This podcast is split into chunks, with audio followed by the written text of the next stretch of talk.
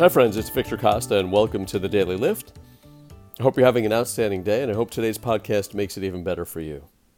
This week, I got a chance to attend a birthday party for an 11 year old boy. Um, I've known this little boy since, uh, since he was about, let's say, three years old. Uh, they're very close friends of my family, and he's a terrific kid.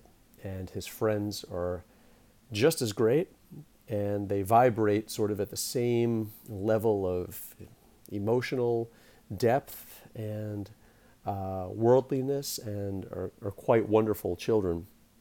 I think a lot of people that are not in touch with the youth of this world tend to um, discount their intelligence, sensitivity, and, and strength.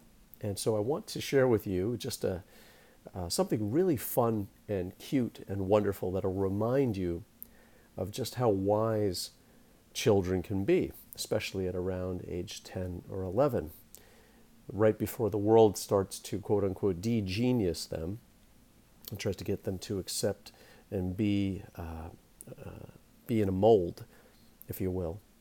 So um, I was invited to uh, learn a couple of dance moves from these kids who were really, really remarkable dancers. They take dance, but uh, they were just showing me some fun moves. And I don't know if you're familiar with this move called the shoot, but it really essentially is just hopping on one foot while kicking the other one and making your arm uh, sort of uh, go up and down, um, hinged at the elbow, and making a motion as if you're shooting dice or shooting. Um, uh, in the game rock scissors paper right you understand that motion and it seems easy, and uh, but it looks um, as though an adult might have to take a moment to dissect what's going on, right? To kind of get the, the footwork down and, and to observe and to plan and to decide how you're going to approach the move.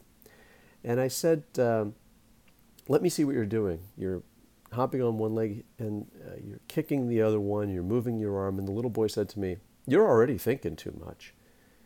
And I said, You know, what's interesting is that just summed up the past 20 years. He said, You have to feel it.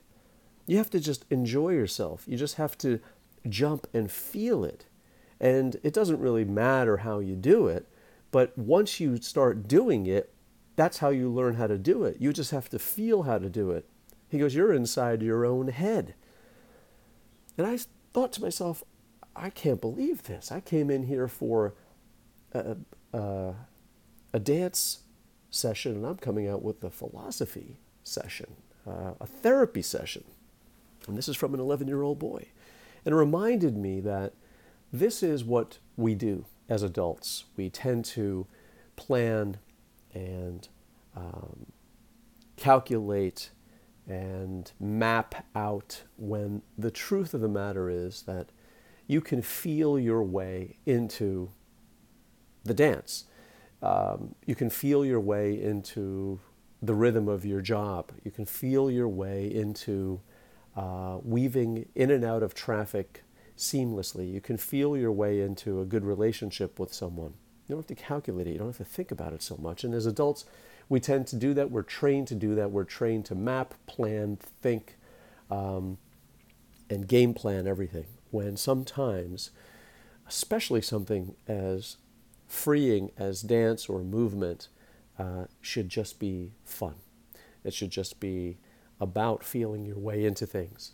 And so today, let's remind ourselves that we don't have to calculate everything. We don't have to think so hard. We don't have to plan so hard. We can just feel our way into fun, feel our way into success, feel our way into feeling good, uh, rather than plan how we're going to do that. So I hope you enjoyed today's podcast. I wish you all the best and good health. This is Victor Costa signing off for the Daily Lift.